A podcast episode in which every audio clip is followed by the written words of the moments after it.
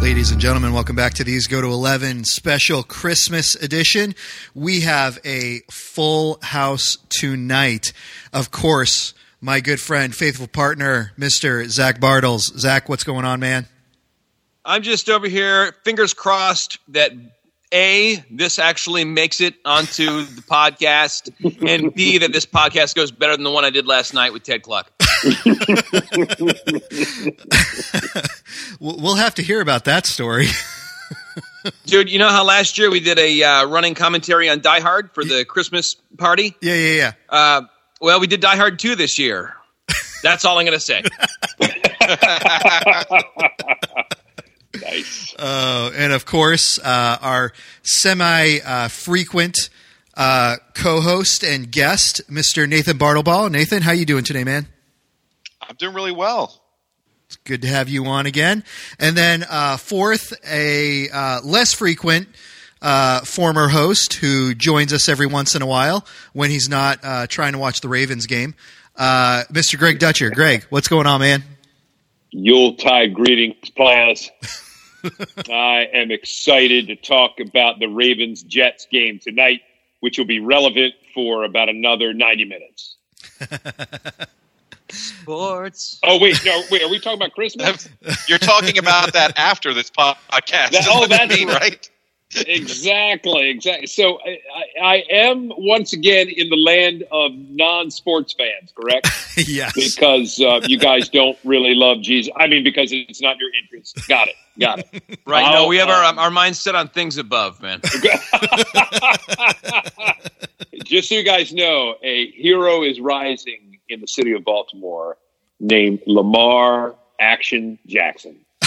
What in the world? Oh, I've gotten used to that sound, guys. What am I getting tabooed here?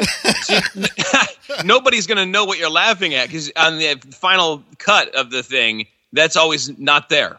So for like a month, was like Greg was cursing for two minutes there. Yeah, I was going to say, I was like, man, I'm, I'm not going to start cursing until we talk about Little Drummer Boy. No. Christmas shoes. Yes, yes, Christmas shoes too. But uh, yeah, just uh, for the audience, uh, Lamar Jackson. Remember the name. Life changing. Anyway, actually, Greg, since since you uh, since you brought up Little, Little Drummer Boy, have you guys seen the um, For King and Country? Uh, what they did on the C M A with Little Drummer Boy? Oh, I have not. But you got me intrigued. Zach, Nathan, did you guys see that? I did, and it's as close as I'll ever get to not hating the song. I'll give them that. I, I have not seen it, but I'll check it out. I do love For King and Country. and it, I mean, I gotta it was check it out. It was pretty good what they did with it. They had a lot going on up there, um, so got to uh, got to give them props for that. All right, gentlemen, awesome, we are here talking all things Christmas, um, and so. Guys, let's start with uh, a little uh, gift-giving ideas. And, Zach, I'm going to let you start this one off because I know you still have a boatload of stuff that you want to talk about with Mission Aware. So why don't you go ahead and Ooh. lead us off with Mission Aware? Did I talk about my cigar case yet? No. Oh, hmm. man. So I got a cigar case from Mission Aware that has silkscreened. It's a leather cigar case with a metal top. Nice. Uh, I it's it's a nice tight fit, but not you know like a complete seal. So you have little little bit of breathability, and it's uh, got silkscreen on the front, a picture of Spurgeon uh, by Peter Voth. The whole design's Peter Voth, the man, and it's nice. Got that quote about how he's uh, intending to smoke a good cigar to the glory of God when he gets home tonight. Nice. Uh, it is super freaking cool, and on the back uh, there's a little a little kind of pocket with a very nice two-bladed cigar cutter kind of nestled right in. It all came together. Uh, if I did not already have it from Mission Aware, I would be demanding it as a gift from someone. Nice. Sweet. Dude, you actually got me intrigued. You got oh, me man, intrigued. It's great. Post post a picture of that sometime, dude. I'll do it tonight. Nice. I'll flip in there after I see that this is po- has uh, has posted, and I'll switch the graphic from the These Go to eleven logo to me holding that up. That's awesome, dude. I'm all in now that Jack has said that. I'm ready. Nice, nice. Greg, it's been a while, but have you been on uh, Mission Aware's website recently? Uh, I have not, man. I, I feel like uh, should I have uh, not lied there, but exercised the faith of Rahab and said something else. Uh-huh. But I, uh, yeah, a little subtlety there. No, I have not, dude, in some time because I've been oh, doing less important. Okay. I, I heard him say lie there, and then I heard him say something about Rahab, and I'm like, this is not that kind of podcast, man. Right. I got you. You know what? I was also trying to parse what was happening.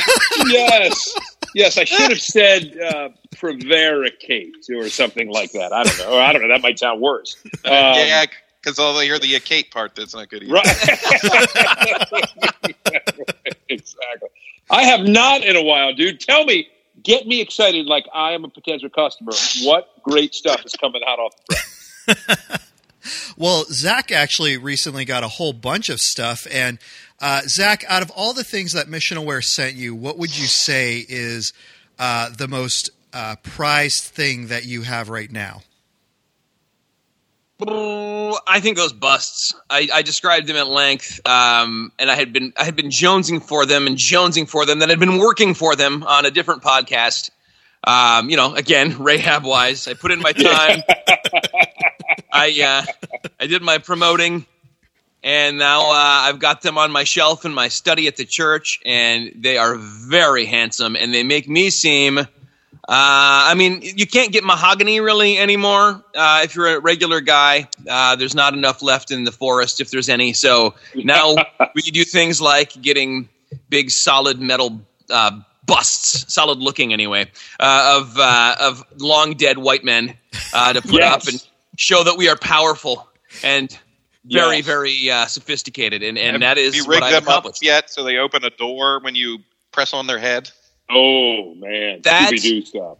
Well, I I I I'd have to bring it home and, and maybe think about that in closing part of a room or something because my, my office is rather small and all it abuts is a courtyard, a bathroom, and my secretary's office. So I don't want to really yes. secretly Here's go into any of those places. Yeah. uh, nice, nice.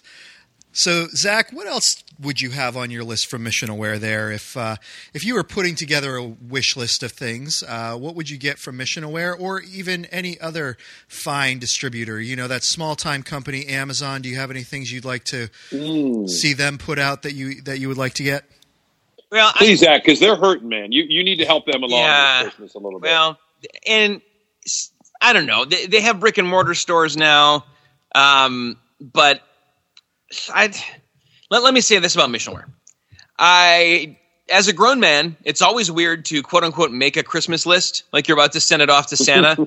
And yet I have family members, extended family members who will hound me if I don't. And we do a you know, major gift exchange with like every single faction of the family. So I, I make them.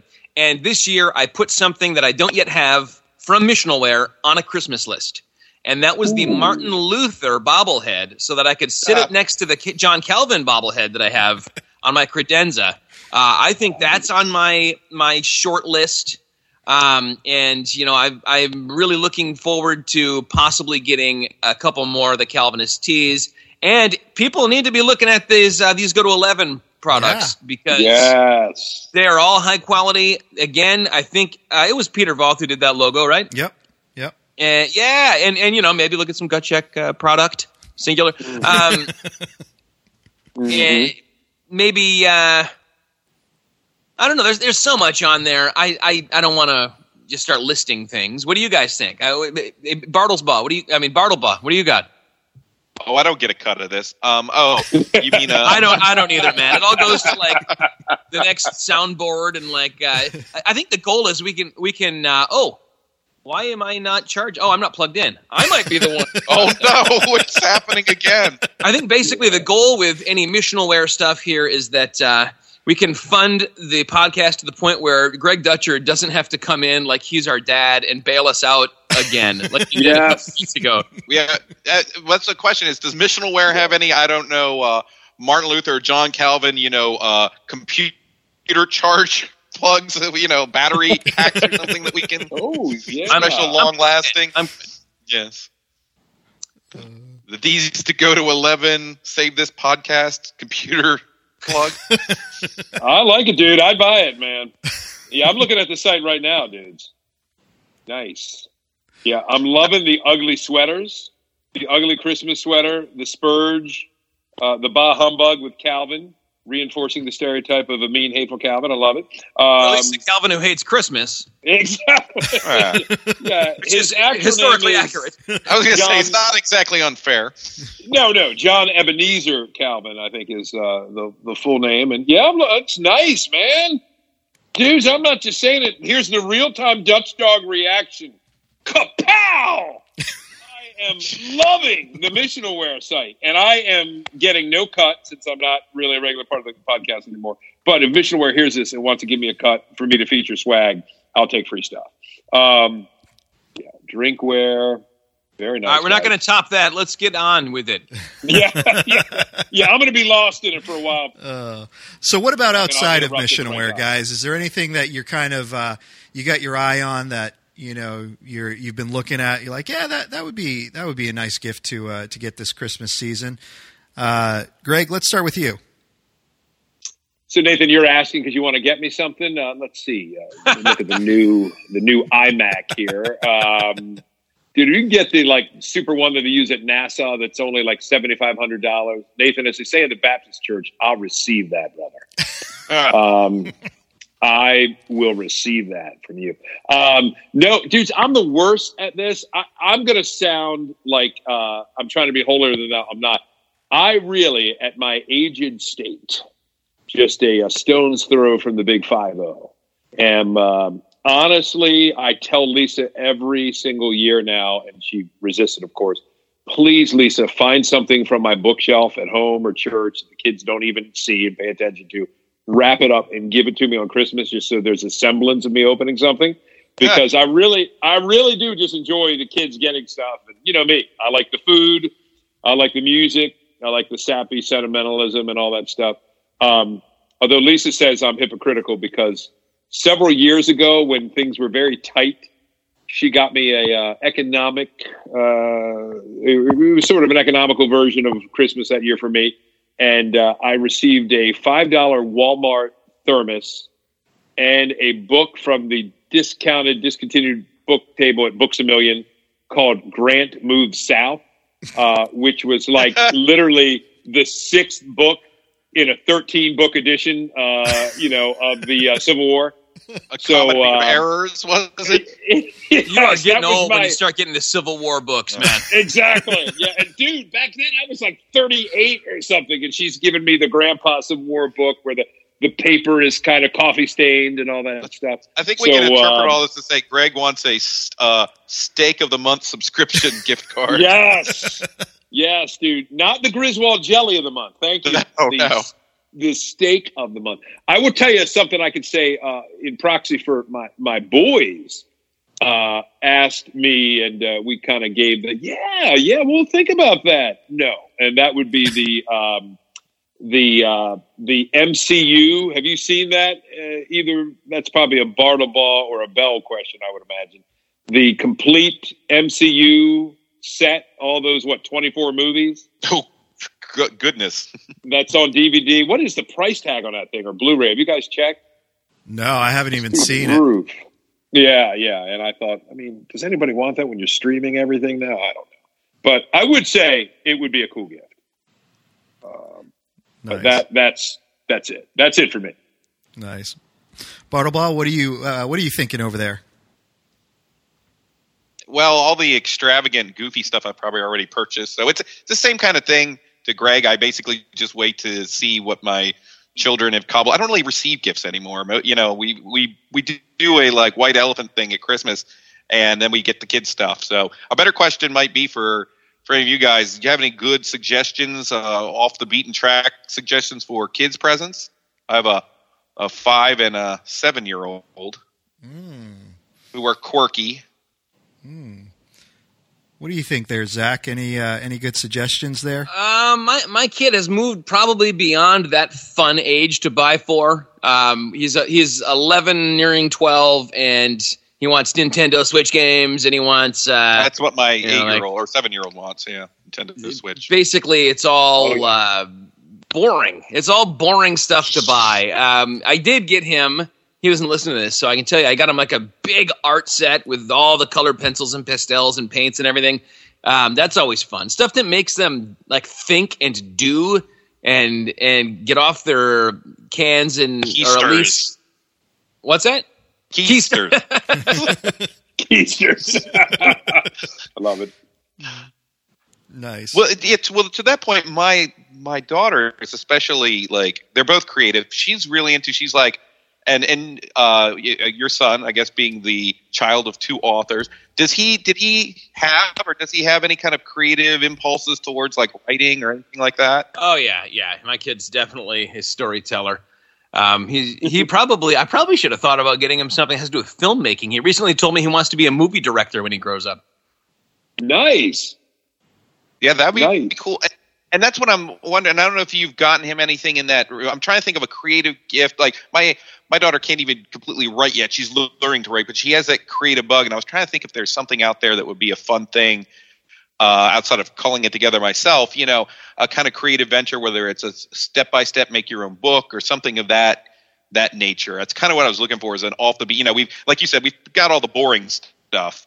You know, the stuff they really want, but now I want to shove something through that's a little more, you know, esoteric or interesting or uh, creative for them. You could probably check online, Nathan. I think they do have like, um, you know, some of those uh, software programs that you can kind of create your own comics where you can drag and paste pictures in and then, you know, uh, pull words together and things like that. Um, they might have something like that for children's books or, Uh, you know, something else as well. So you might be able to find something like that by doing a simple Google search of it. Yeah, let us Google it all for you, man. All right. That may, sorry, guys, I was trying to set up an interesting podcast. But as for some insights, thanks. Um, I'm playing along. Dudes, is it bad that I've heard nothing the last five minutes? Because one, a dude, uh, a dude walked in, I'm, I'm in the office at church. It was our mutual friend, Scott Perry, David. um, so I put you guys on mute a second because he's here practicing a, uh, one of your favorite songs, Nathan, the um, uh, Casting Crowns, I Heard the Bells on Christmas Day. They're doing oh, that song. Oh, nice. So I, I remember you dig that. And, yep. uh, and so that was happening, and I was looking up the Marvel Cinematic Universe Phase one through three complete Blu-ray collection on Amazon, which if you guys want to take up a collection is the low, low price. three hundred eighty-four dollars Cheaper, dude. two hundred thirty-two dollars and eighty-six cents Snap. Which is not quite as expensive as I thought. So, uh, yeah, as again, guys, they say in uh, the Baptist Church, I've received that. Um, good. So, yeah, anyway, you guys were talking about what? I don't even know. Yeah. This Wait. is not going better than my thing with Ted last night. Well, let's, let's oh, move man. to something else quick. We got to get on to something here. We'll do it. I feel it coming. Oh, man. All right. So, you know, this time of the year brings, uh, Greg, as you said, movies, music. Uh, what what music Krampus. have you been digging into that's been kind of uh, kind of cool? Any any new songs or any new takes on songs? I mentioned The Little Drummer Boy by For King and Country. Um, anything that you oh, guys have been listening to? Oh, for crying out loud, you never asked me about if I had anything. I oh, think, yeah, you did. Yeah. No, but you did. But listen, I thought of something else I wanted to say. Okay. Before you go on. So basically, the reason it's not going well is because of me. Um, mm-hmm. I, I would concur. I put, I put on both of my Christmas lists to the different sides of the family yeah. a Donor C gift card. Oh, that Ooh. is something even somebody as curmudgeonly as uh, Greg Dutcher could get yes. joy. I often go on Donor C, and I'm like, oh, yeah, I've got, you know, I could do thirty, forty bucks to one of these things. Um, yeah. But I think it would be really cool if I had a couple of gift cards, and I am like, all right, I have to choose some stuff now. And I could go through and find some, you know, sad little face and then see a video later of that little face being happier. Um, that would be cool. Yeah. And it's very easy to buy. I've gotten them before. I've gotten them from people. I've gotten them for people. Nice. Uh, so, yeah, we had Greg Dutcher on, and uh, that whole thing won me over completely. So let's – a uh, little plug there for uh, Donor C. Sorry, tell the thing about the music to Greg. I'll shut up.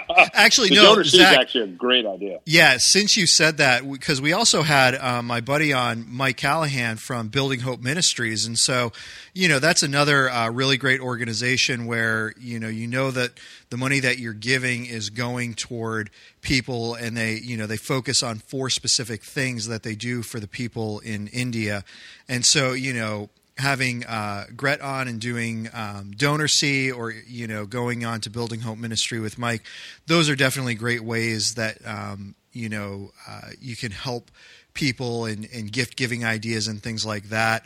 Um, I don't know if Samaritan's Purse still does it or not, but they, uh, at one point, they had this thing where you could do these um, loans and these ideas of, you know, giving money to people so that they could go out and buy like a goat so that they can, you know, have milk every day for their kids. And um, so different ministry opportunities like that, I think, are great ways to get the family involved as well into, mm-hmm. you know, the bigger scope of what's going on uh, around the world. Yeah. Yeah, I agree, dude. Um, it's funny. Uh, in our staff meeting recently at church, we, we were talking about this. We haven't quite pulled the trigger yet. But, you know, we've got like a lot of churches, uh, you know, where, you know, although it's been newer for us, as you know, Nathan, that yep. we've had the new here section in the back. Yep. Uh, and you and Joy, I know, have been there before, which is great. And we just get regulars to kind of staff it. Hey, if you're new here, stop in. And we've, you know, we've got a little gift bag there that has, you know, a little literature in it, um, a mug, uh, I think, what, a Starbucks card. Yep. But we've actually, uh, we're just reading, I can't remember which church was doing this. And they got to be careful with this, but a gift you can give people that's a little more other-centered is, uh, you know, to, you know, I mean, I think our, what, we give like a ten dollar Starbucks card or something. Mm-hmm. So that's something they receive. They can drive through, get two nice drinks, and move on. But um, we've um, been talking about the opportunity for people to, um, you know, make a donation. Mm-hmm. Uh, now, uh, the wisdom on that is you don't want to leave that open-ended. You know, hey, I really like Planned Parenthood, uh, and right. you know, you're you're you know basically taking church money to support things we wouldn't otherwise support. But uh, you know, if you kind of pre-select six things, you know, that the church vets and screens, uh, it's it's a true gift. It, it shows something about a commitment. So we're having those conversations now. Mm-hmm. But yeah, I'm on Donorcy right now, and. Um, I see, according to their own stuff here, that ninety percent of uh, folks that try to partner with them are rejected because their accountability process is mm-hmm. so rigorous. Yeah. I've, I've heard that from several people, so it's interesting that Bartles brings that up. Um, but, dude, you want me to go back into the lesser thing you asked about music? Because I can. I can roll with it. Dude. I'm, I'm going to roll with it and say, guys, I got my Glee game on. And because I was watching, like, Good Morning America or the Today Show, and I saw Lea Michele, who I think is a Jewish gal, if I'm not mistaken. I'm not one hundred percent sure. But, you know, like a lot of artists, she released a Christmas album. And, dude, I like it. I went to my Apple Music, listened to it. You know, I think she's got an incredible voice. She can slay on the big songs like Oh Holy Night. But even her softer, more secular stuff is uh, it's great cocktail background music. You know, if you're into that. It's not the most original album, but it's uh, you can count on it being well done. I've digged it. Nice, nice. She was the, of course, star of the show Glee, um, so uh, which all manly men watch. Worldly men, right? Worldly, manly, godly. Wait, that breaks out at some point. There's a flow of logic that got interrupted there somehow. But um, anyway. I've listened to that. I've digged it. Uh, Taylor Swift has a new Christmas song out, Christmas Tree Farm, which I unashamedly love. Come on, man. Who's up next? Come on, dudes. Who's going to take on those two classics?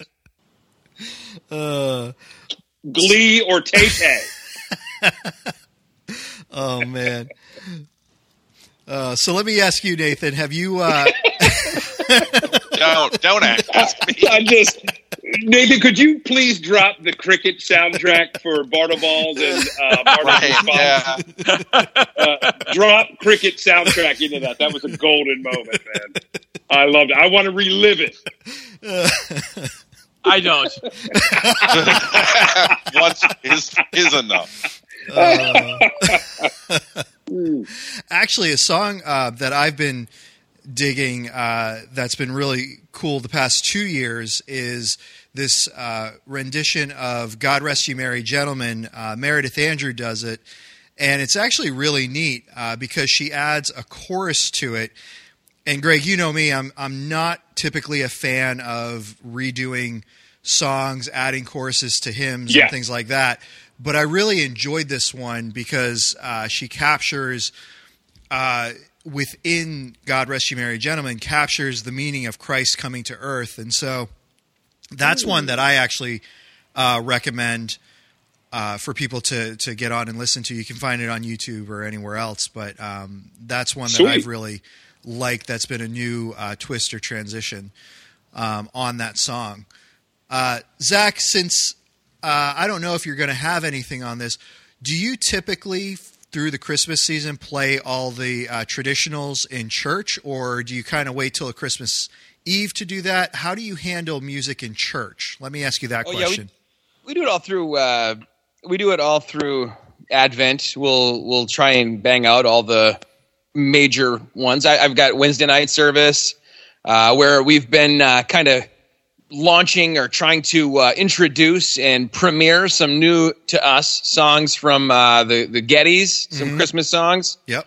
Um, and then we'll sing, you know, everything like "Angels from the Realms of Glory" and "Angels We Have Heard on High" and "Hark the Herald Angels Sing" and all those angel songs uh, just throughout. Uh, on Sunday mornings. And then we always, always, always sing Silent Night while we light the candles on our Christmas, Christmas Eve, Eve uh, candlelight service. You have to, dude. You will have a mutiny on your hands if you don't. I wouldn't want to not do it. I am a man of uh, what you might call uh, tradition and uh, comfort uh, found in – basically, you know that old familiarity breeds con- contempt? Yes. Change that to familiarity breeds content, and you've got me. Uh, I go to the same restaurant over and over again. I want to have the same Christmas Eve service over and over again. When people are like, here's something about leading through change, uh, I'm like, not so much. No? Yeah, right, right. No, I get you. You like the, the old comfortable slipper Christmas Eve. I'm with you, dude. I'm with you. I, one year, you might remember this, Nathan, we did um, – It was it might have been ten years ago, but uh, I can't remember who, which worship team leader said, "Hey, could we end with a different song?" And look, I've always said this, I think, on every Christmas music podcast. Of all the songs that capture gospel stuff, I think "Silent Night's" like the worst. Um, it, and I don't think it's a terrible song I, by any means. I just more think crickets. Yeah, like your man larger crickets. Song, uh, The, the song's a little empty. There's not much content to it. You know what I mean? It's it's a it's a feel song. There's a mood to it. It's but it's a favorite. And one year we ended with something else, like "Come Thou Long Expected Jesus" or something different. And man, people were people were livid, livid, livid. So, so Greg, let me I ask you. I'm hearing this, man, and I I call foul.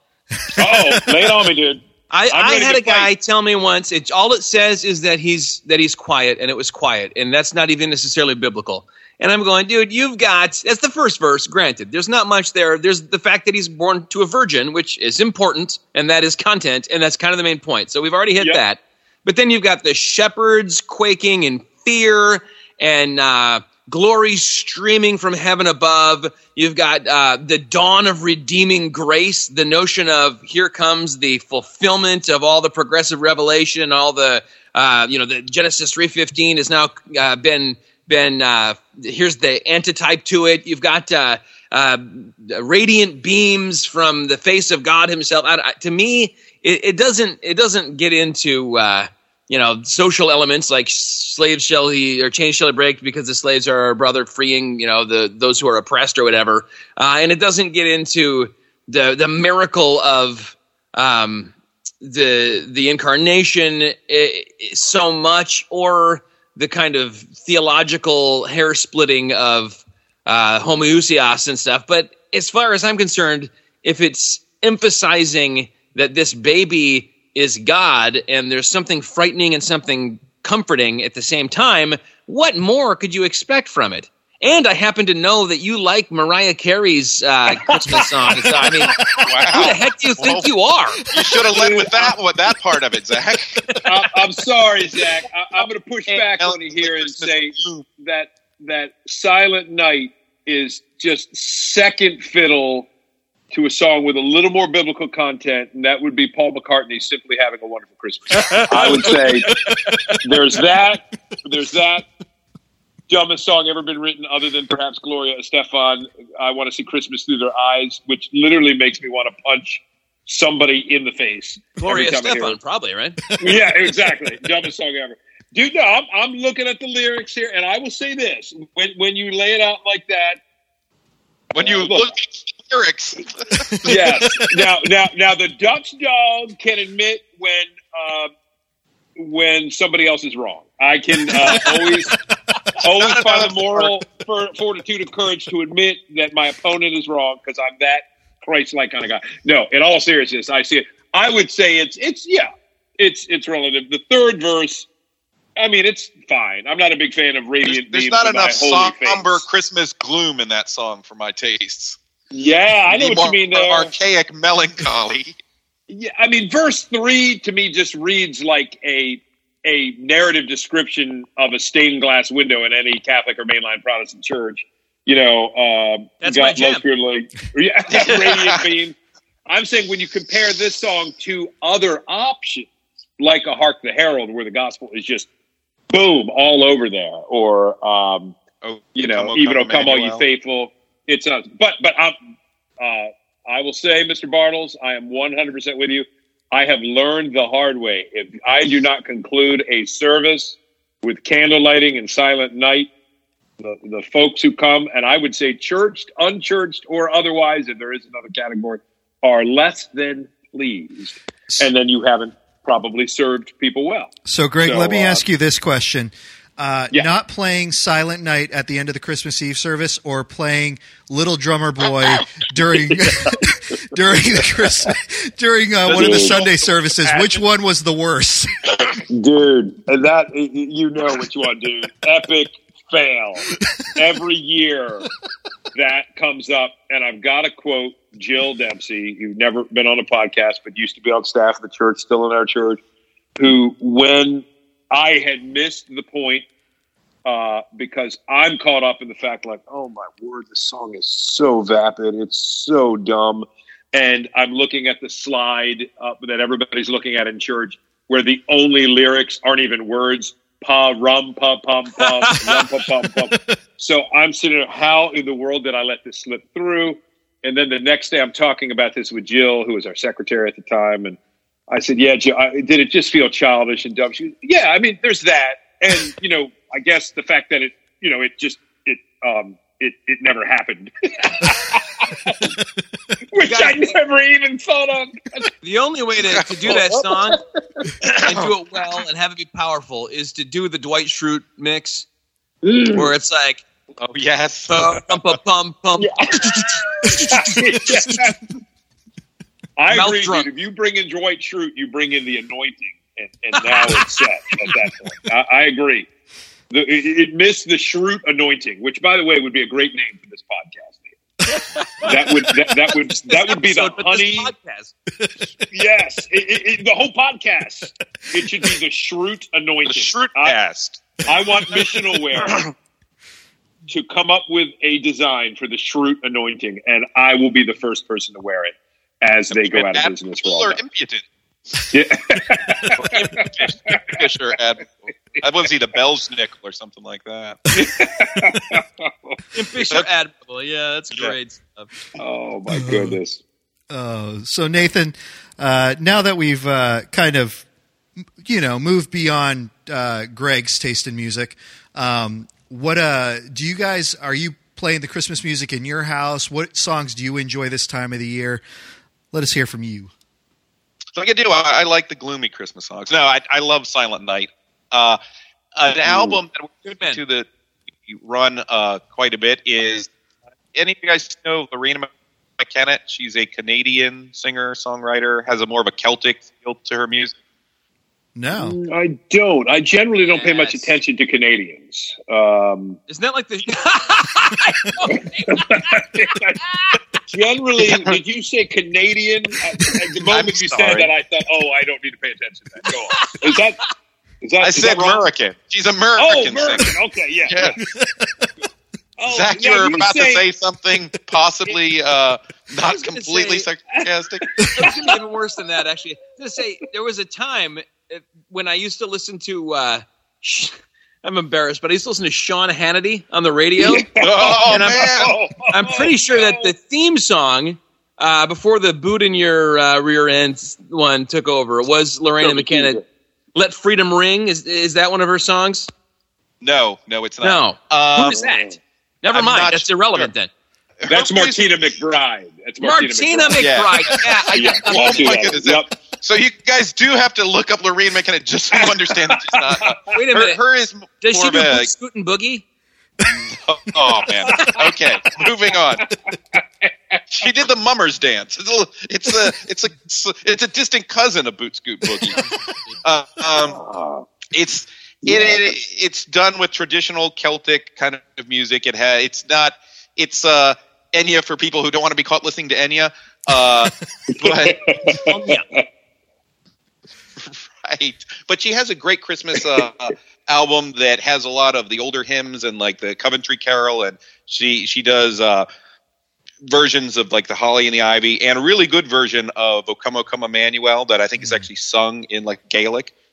So, uh, as you're describing this, Nathan, I have that album, and yes, you're right; it's very good. Oh, you actually? You, it's a yeah. We actually have like the, the, the actual like vinyl, and it's got these animals sort of cavorting on the on the cover. It's a very. It's I think it's a Midwinter Night's Dream is the album. This is one that my wife bought, and I hear a lot. I guess I didn't. I, now that you say the name, and I say that, yeah, yeah, that's that is good stuff. I was actually getting really shocked and horrified that Sean Hannity was opening a program with. Yeah. I was like, what possible song could he use? ninety percent of them are just instrumental.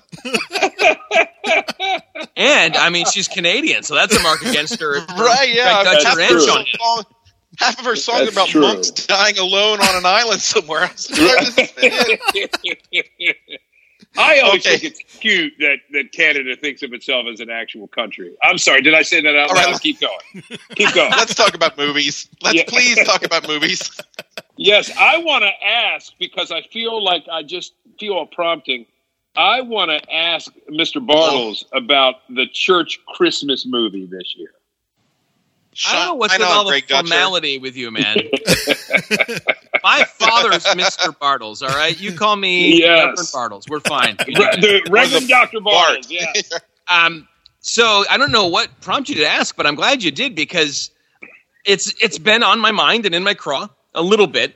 Uh, there There's a wonderful woman who is in leadership at my church, and uh, she decided to plan our Christmas dinner, which we hadn't had in a few years, like a formal sit-down dinner, which we always used to do, and then it kind of went away. Uh, and so she took it all upon herself to do all the work and all the stuff. God bless her. It's going to be amazing. It's tomorrow night. Uh, and she announced what they're going to do, and she said, and after the dinner, we're all going to go upstairs, and we're going to watch a movie. It is called Kirk Cameron's Saving Christmas. No, no, and, no, no.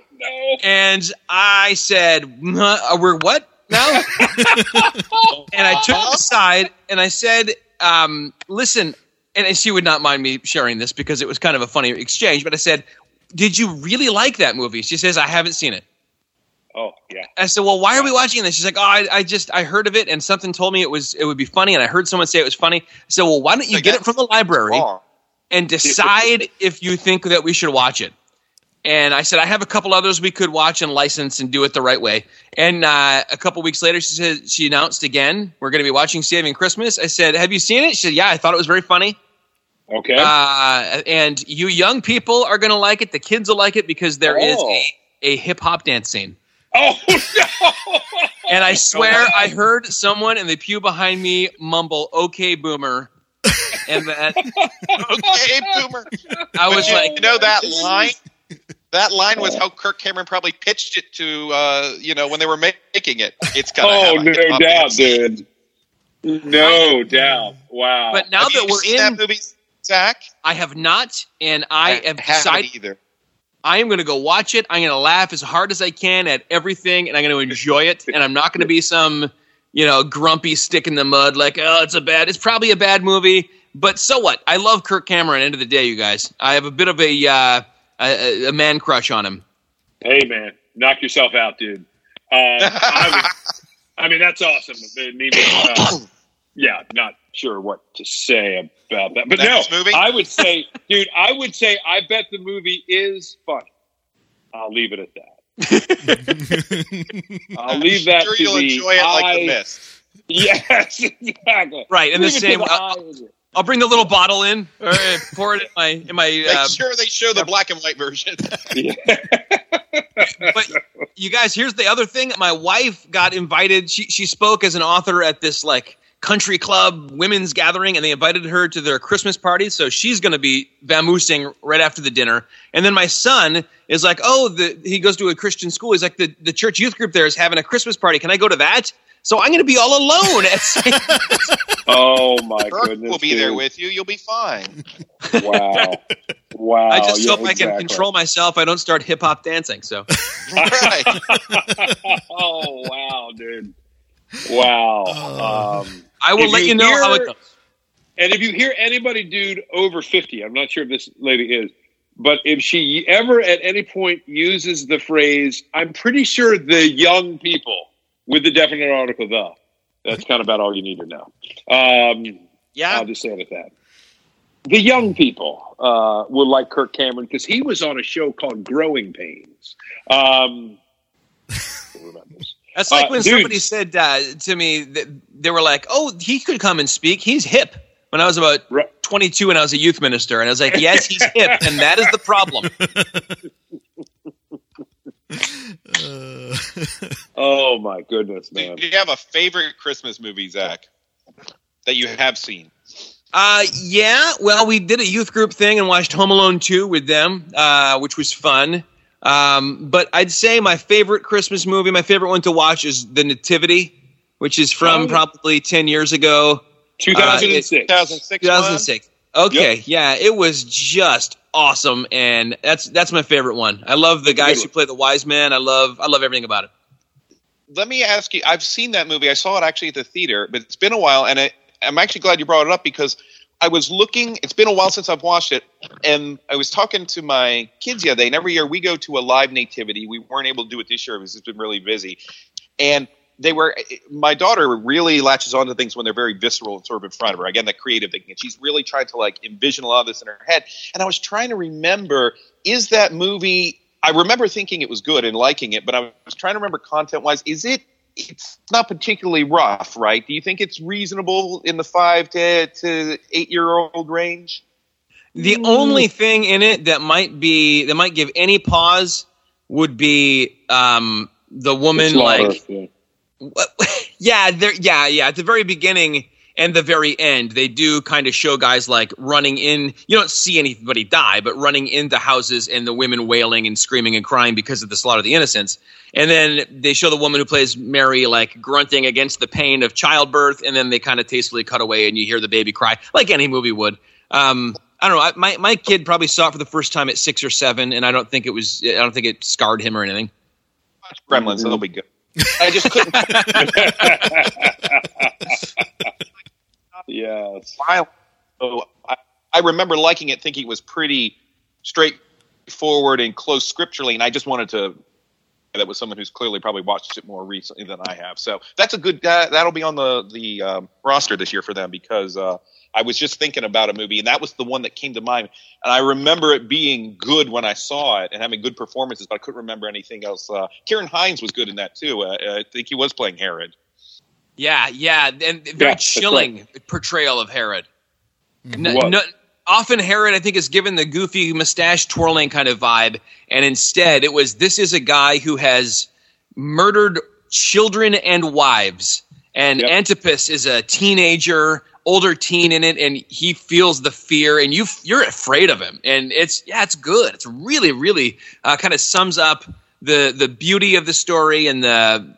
Everything about Christmas that often gets uh, sentimentalized uh, done in a sentimental way, but not necessarily uh, softening the actual the actual text. You know, it, it it's it's everything you want. Kind of Silent Night meets Hark the Herald Angels Sing. Yeah, That's, yeah, yeah. I like it. I like it.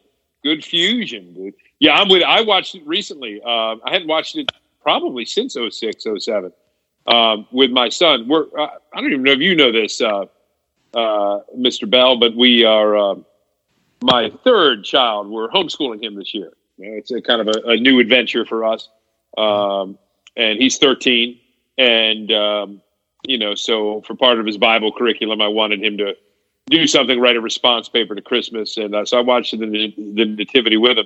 And it's funny, you know, this kid can handle a lot, you know, all the action movies we watch and, um, you know, that sort of thing. And the, the movie bothered him, but it, you know what I mean, in a good way, uh, because he said he's heard the story many times, but never really thought about Herod's evil and how it was an historical fact. Mm-hmm. Um, so it, it led to some really good conversations um, uh, just about, you know, that, yeah, Christmas is, it's not sentimental. It's, it, you know, I mean, right out of the gate, we see Satan's evil. We see uh, mankind's depravity, and that's why Jesus came and had to come. So it was, I, I like to think, as he's processed that in the last couple of weeks, uh, based on our conversations, it's been a, a good thing for him. I'd highly recommend that movie. And it, H D, it's H D on Amazon for six ninety-nine. I just bought it. Oh, yeah. So there you yeah. go. Yeah, and I do that, think your kids but. your kids could handle it, because some of the uh, uh, if they're how old are they again, Nathan? Your kids? Yeah, they are um, five and seven, but again, they're a little bit old. You know, being kids of the movie critic, they've seen a lot of movies and things sure. like that. So, but I yeah. don't because I cringe at a lot. Usually, themed movies, we haven't watched a lot of those. I remember this one being good, and I was just like, okay, let me. Uh, because, it, you know, the, the Nativity's cool. The one, there's one nearby, I won't mention, like, whatever. They do a nice job, but it's there's limitations there. I, I remember sure. uh, last year, I think, they had the angel of the Lord. He climbed – I give this guy credit. He climbed on top of the church. And when he put his wings out – have you have you ever guys ever seen the movie Brazil? Terry Gilliam's Brazil? No. no. The uh, I could probably liken this to an eighties music video. And it may be uh, his wings are made out of this uh, – It they look like like uh, like the packaging, like that uh, packaging that when you you uh, you you're packing something up, it was like tape, and he had wings and they spread all the way out, and he was standing on top of the roof, and then he slipped, and oh, he didn't fall. Oh, wow! In front of my children, this is going to be very hard to explain. Yeah. How could the angel of the Lord got an ouchie? Uh, yeah, that's. Uh... You know, the angel of the Lord's yeah. being carried away in an ambulance. That can be awkward. Um, you know, yeah. Now, seriously, dude, was was the dude okay? Uh, he yeah, he didn't actually go down, thankfully. Oh, he did. Oh, oh was, okay, okay. Yeah. Years ago, last year when we went, he was now standing on the ground on like they had now built a little yeah. specifically to stand on, so he didn't fall. But yes. I, I was I wasn't as concerned about the because I remember. The Herod stuff not being particularly graphic, but I, you know, honestly, for me, when they see something and they're watching it, it's super realistic, and then it goes a weird direction. I mean, there was only a few years earlier than this, we had all those really bad Hallmark Bible movies, and yeah, uh, forgive anyone who enjoys those, that's fine. But like, they, it was, it, they would they go veer so far off the mark that you were like, okay, well, if someone's trying to take this seriously, I don't. This is not my. This is not how I want my children to see this, because then we're going to go back to Scripture again and point out why this is not right. Um, right. I think we just so, okay, lost uh, whole- Bartles. Zach, is he gone? What's up, players? You can't drop that easy. Oh, mic drop moment there, dude. He outdogged the Dutch dog, man. That was good. Listening, and we assumed he was gone. I was waiting for the snoring sound to start or something, but I realized he dropped out to come back. I love it. It was like, dude, it's Advent. It's the arrival. Wah, wah, wah. uh, Dudes, I, I'll give a shout out. I do, I think, probably every year, Nathan. I don't know why I'm a sucker for the nineteen eighty-four B B C, George C. Scott, Christmas Carol. Yep. Yes. Oh, absolutely. My love favorite it, one. Man. So love it. You know what I love about that, and I think I might have even mentioned this last year, is thinking about the Ghost of Christmas Present going through that whole thing, and those two, like, waifish kids under his coat having to, like, kind of oh. shuffle along with him everywhere he I went know. Until they're needed. Exactly. Job of the hut. Around under yeah. there. yeah. Yeah. What are their names? Want? Is it want to need or something? And, uh, um, yeah. Yeah. That's good. That was, uh, we've talked about too. That actor, was it Robert Woodward, was the Equalizer in the nineteen eighties. Yes. Long, yeah. long before Denzel revived that, uh, character. Uh, that's who played that, the Equalizer. But, uh, yeah, I remember watching that, dudes. I'll date myself. I was fourteen years old. And I remember my mother getting really excited because she always loved the Christmas Carol um, and loved George C. Scott. And uh, I remember, I believe, watching that live when it aired in early December nineteen eighty-four. So, yeah, I probably attached to that for sentimental and nostalgic reasons as well. But it holds up, man. I mean, that is a real – I mean, here you've got the American George C. Scott who plays Patton, uh, you know, this iconic American general, playing, um, you know, the British curmudgeon Ebenezer Scrooge, and I think he, he nailed he nails it. The emotions. It's the passion that he has, both when he's the curmudgeon and then specifically when he has his redemptive moment. Like, he's kind of oh, scary in that moment. I know. When he's jumping I know. around, like the look on his housekeeper's face, and yes. uh, that particular one, I like it that they give him that moment at the very end. Most of them end with him walking in the house, and then they say, you know, and he was better than his word, but. That they give him the moment where he he acknowledges what's been done, and he kind of even thanks Marley. You know, there's that moment of him actually yes. like contemplating what has been done for him, and I think that just adds such another dimension to it that you don't. I can't really think of it happening in most of the other Scrooges because at that point the story's over, and right. he's saved, and you're good. Yeah, that's a good point. They do show that. Yeah, where he comes in and. Yeah, he sort of, yeah, because he goes to uh, he, he waits Fred's house, yeah. right, and and tells them, uh, tells them he wishes he was different, and of course how he doubles Marley's salary, or not Marley, uh, Cratchit's salary, and uh, all that oh, stuff also wait. happens in the uh, Muppet one. That's a good movie too, Zach. I don't know why everyone's laughing at me. Dude, that was good. Well timed. Well played. The Jack Palance Western one that I think that happens in. And the Chipmunks yes. one, man. And the Bill Murray Scrooged one, yeah. Yes. What do you guys think about this B B C One version that's about to come out on the nineteenth, where they seem to really lean into the ghost story? Um, I've heard of it. I don't know much about it, dude. I, I It's funny so, you say that. I think I, I saw one thing about this. Tell Uh, enlighten us, dude, Mister Film so, Critic. What's and I don't, I don't know that much about it because I've only really seen the trailers. But Guy Pearce plays Scrooge, Ooh. and uh, Andy Serkis is. I can't tell. It looks like he's. I don't know if the. It, it's definitely a case where they are doing more of an adaptation than yeah. the the full blown story, you know.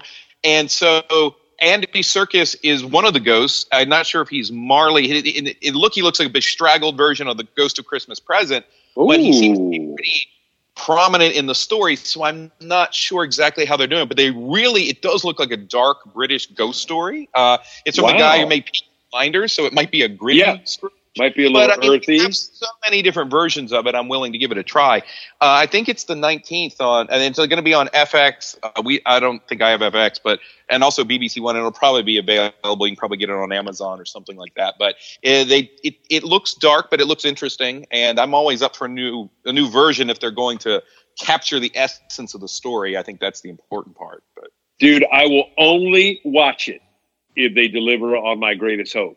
That the Ghost of Christmas Present would be uh, Caesar the the ape. Um, that's it.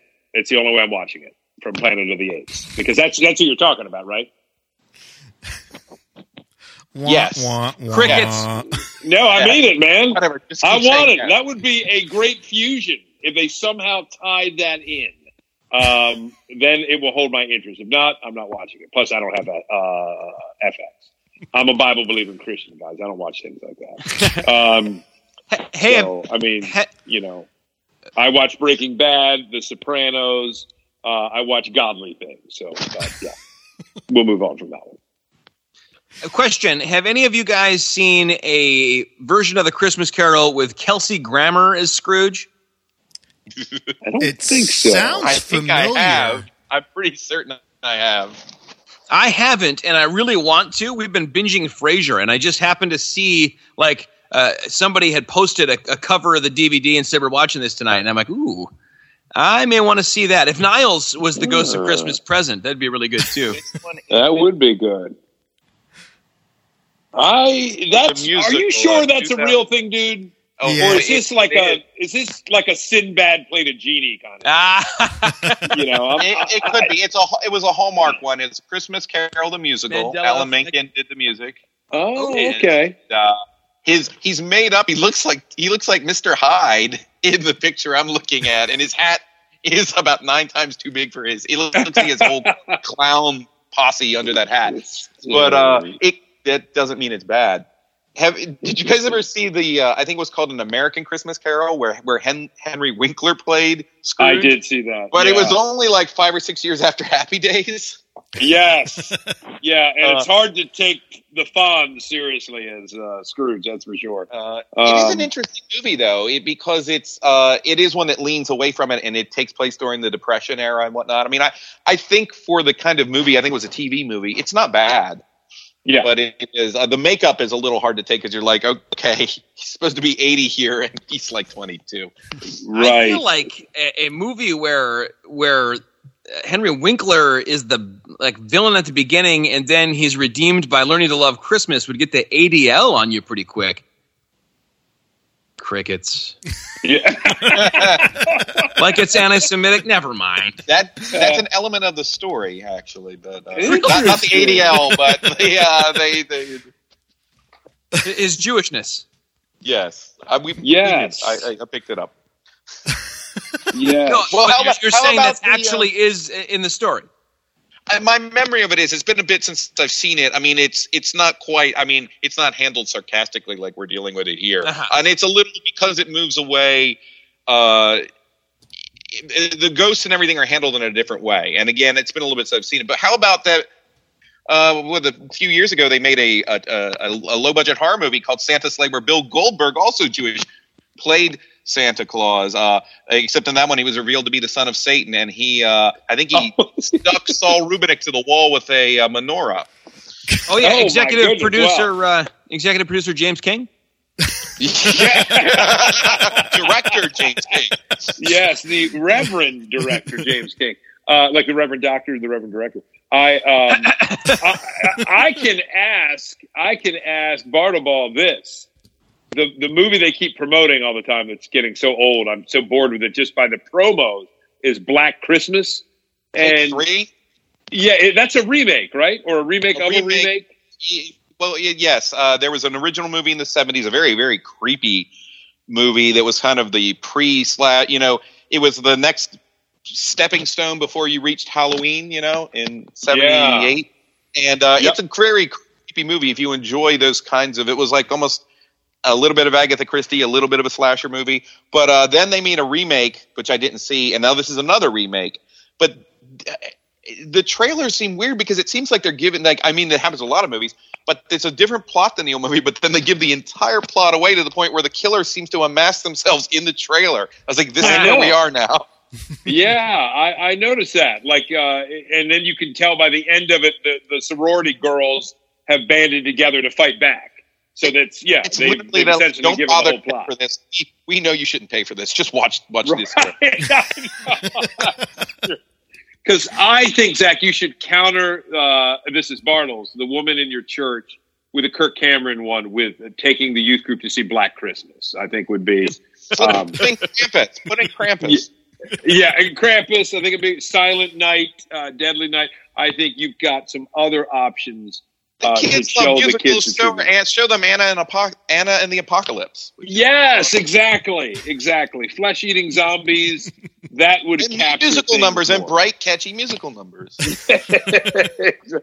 Yeah, see how that goes over, dude. Now, someone wanted us to talk about all these uh, like Christmas horror movies, but I think that you guys already did that before I got on board here. I think I think we did that a few years ago, but I highly doubt anybody's going through the archives and listening to that. Um, yeah, well, that episode was more on the Phantom Galaxy side of things. I don't think it was any – I think it was myself and someone else. I just put it up because literally every movie he mentioned we had talked about, and it was like, well – why I do it again? Yeah. um, are, are there any Christmas uh, or darker Christmas movies that you like, Zach? I don't necessarily horror movies, but because I think we did talk about that a few years back. Well, I did like uh, A Christmas Sleigh. Did you see that? It had Joe Carruthers in it, who is a guy who used to be a uh, a children's uh, performer, and uh, he sang this song about "Please, Thank You" all the time, and then he he decided to get yeah. into. That's Ernest Saves Christmas. Yes, I knew that. Well done. The minute you said Christmas Sleigh, I was like, I see where he's going with this. I love that movie, though. Ernest Ernest Saves Christmas is a great movie. It's not a great movie. It's a great time. It is. Yeah. It is. And I like Ernest Scared Stupid. I mean, uh, once it started becoming like Ernest Goes to the Moon, Ernest Goes, you know, wherever. Yeah. Sheol, eventually, the, I suppose. The dollar bit, uh, blockbuster. Ernest Goes to eleven. Yeah. I had to provide my own sound effect this podcast. Yeah. That's right. Right. You know, speaking of dark Christmas movies, I really like Die Hard two. Oh, yeah. Die Harder. Yes. Yeah. How did that, yeah. Was that Die Harder? Die Harder was the one in that the. Was, uh, that was Die Harder. And it was filmed in Alpena, Michigan. All like right? Die Hard. Oh, yeah. Die Hard and Love It and all that. Is somebody like washing socks or something? Is eating a chocolate bar or something. That's me, dude. Not eating a chocolate bar, but I am in the uh, church pantry uh, getting myself a snack uh, on, on my way here. Yeah, so I'm stealing, and I want to be very clear, I'm stealing from the children's ministry fund and getting myself a bag of goldfish. Are you foraging right now? That's what's happening? Am I what? Foraging? I am foraging, man. I got the munchies here. But, um, yeah, I got the munchies big time. But that was me. I'm sorry about that, dudes. I thought I would be more discreet. But I got so excited. I got so excited when I saw the bag of goldfish. I just couldn't contain myself. Uh... All right, guys, I've got a, I've got to bounce. Uh, I look forward to finding out that this did not get recorded. And uh, Bartlebaugh and Dutcher, I probably won't talk to you before Christmas. So I hope you guys have a super uh, Merry Christmas. You too, Home Slice. Have a great one. All right. All right. Out. Peace out, Zach. Take care. Merry Christmas. Oh, man. All right, guys. So, uh, dude. That was that was fun. That was fun. Um, before we uh, I, uh, before we kick off here, um, I did want to touch on uh, Christmas sermons. Greg wanted to talk to you about uh, what you're doing this year, uh, mainly because I haven't actually been to one of the services uh, that you've done so far because uh, Joy and I have been away. So, uh, what have you been talking about at Christmas this time? We've been talking about um, Black Christmas, uh, Silent Night, Deadly Night. Really trying to, really trying to set harder. the stage. Right, Die Harder. Set the stage for the need of Christmas. Now, granted, our church has diminished to two people. Uh, that would be me and my son Isaac. But I really think we've set up the hope so well. Um, I care about that. No. Um, Actually, uh, we had my uh, buddy Matt Smith, who's been on this podcast and is a staff member at our church now, as you uh, uh, well know, uh, well know, Nathan. We he had a great brainchild for this uh, service. I'm sure other churches have done this. We have taken Isaiah nine six, uh, you know, the four exalted titles of the coming Messiah. Yep. Unto us a child is born, a son is given. Uh, so the first week, uh, I did Wonderful Counselor. Second week, Matt did The Mighty God. Mm-hmm. This week, I'll do Everlasting Father. The following week, Matt will do um, uh, Prince of Peace. And nice. Then for uh, Christmas Eve, I'm going to stay in Isaiah. Um, and I'm going to um, kind of talk about those titles. Christmas Eve, uh, actually just going to call it based on verse eighteen of chapter one, though your sins be as scarlet, they will be as white as snow. Um, and kind of just the promise of why Jesus came. You know, we try to keep it very, very focused on the guest, the outsider on Christmas Eve, especially unashamedly, because it's a special service. We know it's one of the few times um, unchurched folks will darken the door. So uh, it's been good. It's been really good. The, the the week before the series started, I did cover those first five verses. Mm-hmm. Um, so there was some context going into to verse six. Um, and I called that message, Long Lay the World. Uh, and, you know, it's a bleak description of mm-hmm. Israel in need and desperate and broken and crushed. And, uh, you know, I just sort of use that as I think it's intended as a picture of of the people, and therefore it's universal and axiomatic of that, you know, the world was a mess and only a God man could fix it. Yeah. Um, and then that, so that's, I, I'm liking it. It's very tight, you know, very clear focus. And it's kind of neat. I've never had an opportunity really to focus in on each title. So, you know, just take your time with it, unpack it a little bit. I've really enjoyed it so far. Nice. Nice. Nathan, let me ask you, what are um, what are some Christmas series that you uh, remember being a part of that have just kind of stuck with you over the years? Christmas series? Yeah, you know, different churches. Do, do the churches that you've been involved in, have they ever taken a break around oh, Christmas yes, time go. to do, you know, a Christmas series? Um, have there been any that have particularly have stuck with you particularly over the years? The, the the Black Christmas one that Greg was talking about, definitely, uh, you know. Uh, but uh, you know, and I and and Greg, what you were just saying, I, uh, is is good because what I find, and I think over the years, it always, and I, I I'm sure it's a, a struggle to find something different, but I feel like a lot of the churches we have, they would just kind of do the same thing, you know. Which would always be they kind of go through everything leading up to Christmas, and they would give the context and. You know, most of the churches would have some sort of nativity-related event or pageant or, you know. And so I, I'm, I'm always interested when someone tries to take a different approach to it. But you know, to, to come to think of it, it's hard to remember one that would stand out. And not that these aren't good, but a lot of times it would be the same verses, the same scriptures, and sort of looking at it from the same perspective. Uh, and so I was actually very engaged with what you're saying there, Greg. It's like the, the approach to it. I think that sometimes we want to make sure that we are, you know, we're absolutely capturing all of it to the point where it can become sort of repetitious. But I think that in the repetition, sometimes people can lose sight of it. So if you could find a, not a new way, but just a way to really, you know, through the inspiration of the, you know, the Spirit to, to give, to give a different perspective, um, that's always intriguing. And I, I, honestly, I can't really think of one that stands out to me, mostly because I think it's the kind of tried and true. Uh, we're going to go through the Christmas story. We're going to lay some background. So the weeks leading up are all about these promises that will be fulfilled, but the, the context usually ends there. Mm. Right, right. I think it's a good point.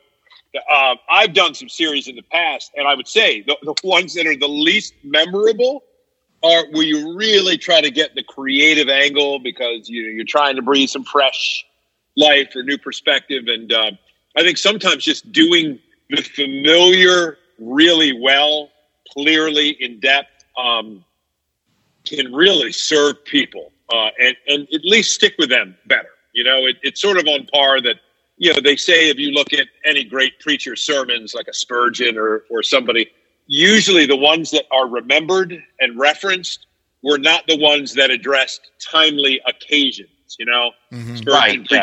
And, and, and not that that's bad, because I think those people at that time were probably served by that in that moment, right? Right. But in the passage of time, they're not as, we can't access them as easily. Uh, it, it, you know, it, we can try to find a similar life circumstance to connect it to, but it's not the same. It's the timeless ones that can stand for generations. And I tend to think at Christmas, that's an important um, uh, point that can be lost. There are times I've gone through a series, I'm like, yeah, that was creative, that was clever. I did one on nostalgia a few years ago that wasn't terrible, but I, I'm really enjoying this, uh, just taking in these you know, just the titles of Jesus and the anticipation of the Messiah coming, who's going to be this person and do these things for us.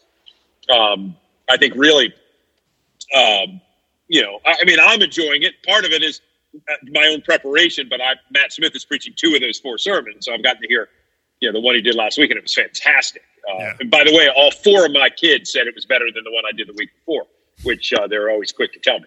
Um, so uh, Matt won't be what I like to call preaching any more sermons. Um, so uh, is that is that wrong, guys? That's that's wrong. Uh, so, it all depends on a certain point of view. Exactly. Um, I told the guys, look, guys, I preach, of course, for God's glory, the edification of the saints, and uh, also for my own self-aggrandizement. Uh, so I am um, trying to make sure so that... three out of four aren't bad, right?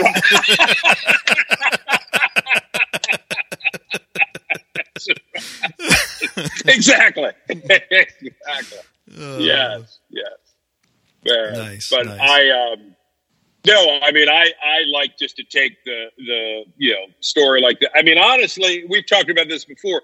There's only so much data, right? There's so much material. You've got, I mean, basically, you've got some Old Testament stuff that's all predictive and foreshadowing. Not much. You could do something in Genesis three and the kind of first announcement of the gospel. You've got, of course, the two Isaiah one, seven, and, and nine. Mm-hmm. Uh, virgin would be with child, and the exalted names that I'm doing now. Uh, I mean, I don't know if anybody's ever done a series on, like, I mean, Micah five two out of Bethlehem, you know, he'll, he'll come. Mm-hmm. Um, could probably do a little bit in Daniel, maybe. Uh, and then you've got, you know, nothing in Mark at all. Mm-hmm. You've got two chapters in Matthew, two chapters in Luke, and a very involved theological kind of high-level esoteric Uh, telling of the word becoming flesh in John one. Yeah. Um, I did hear, it might have been Alistair Begg a few years ago, I, I think, I'm not one hundred percent certain, I'm about eighty percent certain that I think it was Begg, that took statements in Jesus' you know, adult ministry where he said the Son of Man came into the world for this. And I never thought about that. I thought, oh, that was, a, a, I think, an appropriate angle. You know, he said he's really giving a Christmas Yeah. perspective here. Yeah. You know, when the Son of Man comes into the world to do something, you're you're talking about Christmas. And I thought that was a good approach where you could take some texts that normally don't get examined this time of year and, and wring some yeah. great truth out. And I think that's I think that's my point, is remembering that, like, I think the problem is when you try to sort of make it holiday centric, it's the memory that, in a sense, we're always preaching Christmas, you know? Exactly, like, exactly. Yep. And so when someone looks at it from that perspective, they're really understanding that all of the Bible is still, uh, you know, available at Christmas time, and being able to work all of that in. And I and, and because all of it sort of fits together, doesn't sort of, because it all fits together and all forms this redemptive narrative, then when someone is able to look outside of that, forward and backward. And I think sometimes we are hesitant in a Christmas message to look forward, although we obviously have to, you know, to get the full brunt of it, you know, because we're here on the other side of it, that, yeah. um, you know, everyone wants to think about the baby, you know, and, uh, but everything else that the baby eventually becomes and does is, is still relevant. So I, you know, I just seeing Seeing someone examine those pieces, not that that needs to be like a special. Sometimes people try to be too clever and have holiday messages that relate to social things or something like that. And, you know, not that that can't be good, but I agree with you that there's that what is the perceived simplicity of Scripture, which I don't think is simplicity, but this idea that, you know, a lot of times the less I bring to it and the more I rely upon what's already there, the better it is. Yes. Well said. Well said. Yeah. Well said. And honestly, the point, obviously, I think we've made this, you know, in the past, right? Christmas can't be preached in a vacuum, or you, you have an intriguing birth, um, but you're not really sure what to do with it, you know? So you, you tie it to, you know, his life, obviously his death, mm-hmm. uh, for which he came, his resurrection, uh, his ascension, you know, uh, even, even his return when, you know, the first is, uh, is a preview, right? You know, what, what he does in microcosm, he's, he's going to bring in into the macro, um, you know, which Joy to the World really captures. Um, so, yeah, absolutely. Dudes, on that note, I'm looking at the time, and I got to bounce. All right, man. We ended on, on on a good note. I didn't realize it is seven forty-seven Eastern time. I am going to be yelled at by five other people if I'm not back in, um, on my uh, on my recliner by eight o'clock at Gamecock. Um, All righty, well, gentlemen, but dudes, loved loved hanging. And Mister Bell, you and I are going to get together after this podcast, of course. Yes. Um, Nathan Bartleball, I look forward to seeing you in the in, uh, near future, and I'll respond to some of those texts. Yeah, if you're if you're getting them, I'm not certain that yeah. you are. Yeah, send we, send me a test, dude. Send me a we test. Need to, we will. need to talk about the the that Doctor Sleep though, because I I really uh I really thought they did a good job with it, and I was in- I did too, man. I'm I'm I'm game. Just shoot me a text, and I will tell you that I got it first of all, and then yeah, spot will fill it. Are, are, yeah, are we closed out yet, Nathan? Uh, nope, we're about to get there. So, uh, gentlemen, it has been great. Don't forget, people, rate us on iTunes, Stitcher, Podbean, any medium that you listen to us on. It helps us get us higher on the charts. Drop us a like. And uh, that, gentlemen, Merry Christmas. We just rocked the Casbah. These go to eleven.